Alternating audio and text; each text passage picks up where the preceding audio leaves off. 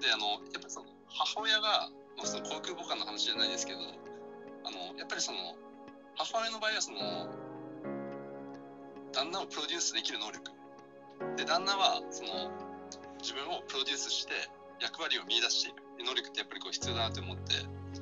でそのやっぱりその女性って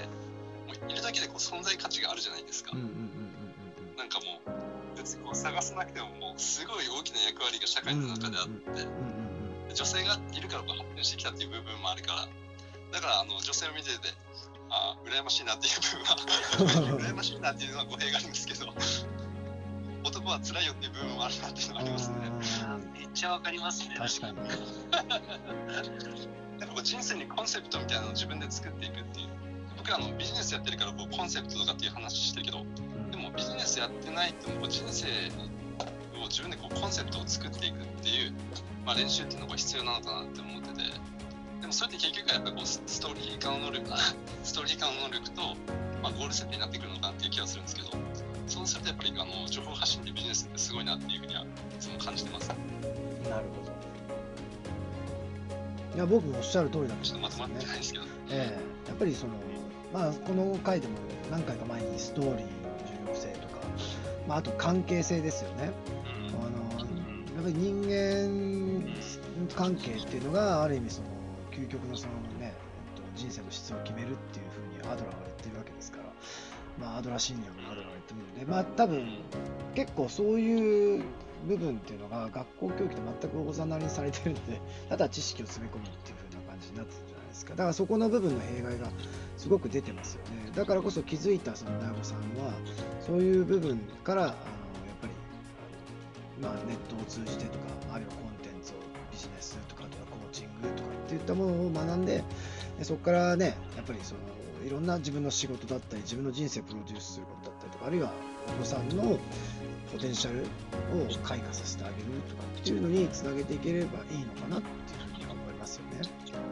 で幸い僕の場合はそのプライベートスクールイギリスのプライベートスクールのカリキュラムの中にその知識だけじゃなくてそのハードスキルだけじゃなくて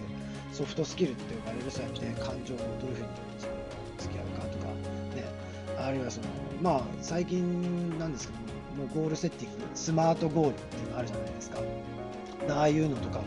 学校できちっとそのそういうじあのウェルビーの授業で教わってますしやっぱり未来でねこれからの時代生き抜くためにはそういったような自分のそのせソフトプソフトスキルって言われるその生き抜くための力ですよね。それがすごくやっぱり大切なのかなっていうのはすごく感じてますよね。だからこそやっぱり大人になってからでも、まあ、少しでもできるっていう、まあ、ある意味そのコンテンツビジネスとかそういうのっていうのは非常に魅力的なのかなっていう感じがしますよね。はい。今ジムさんこの間話して僕アーカイブかなんかで車の中で聞いてたんですけどはい。なんかそのプライベートスクールで神話の法則を教えたりストーリーテリングのはい。能力を高めさせてあげるっていう環境ってめちゃくちゃいいなと思って日本ではちょっとありえないじゃないですか、日本ってこう真逆なことやってるんであのやっぱりあの子供を育てるのは海外がいいなってその時改めて思ったんですけど。まあそうですよね。まあ日本の場合はね、ちょっとやっぱり自分たちがそういうふうにしたくてやってる教育ではなくても、戦後の時に決まってしまったシステムでね、ある意味その目的、やっぱ教育って目的があるわけじゃないですか。どっちかというとやっぱりアメリカの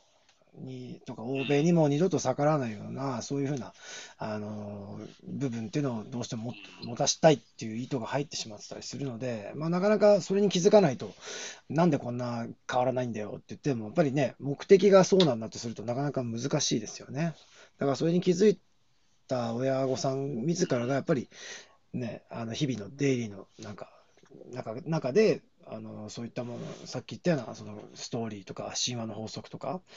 まあ、そういったものをあの導入してあの過ごしていくっていうのはすごく大切なことなのかなっていうふうに思いますね。そもそもやっぱり神話自体をね、日本の教育ではもう学べなくなってますからね。それはすごく大きな問題かなっていうふうには感じますよね。はい。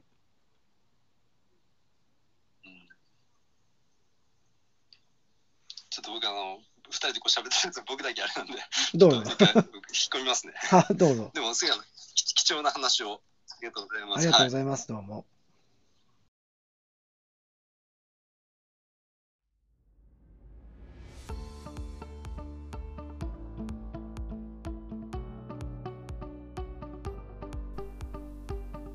今回も最後まで聞いていただいて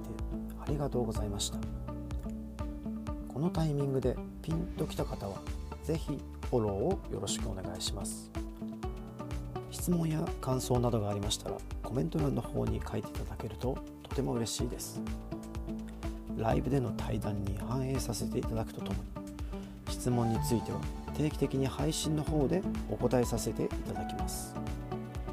では次回の放送でまたお会いしましょう。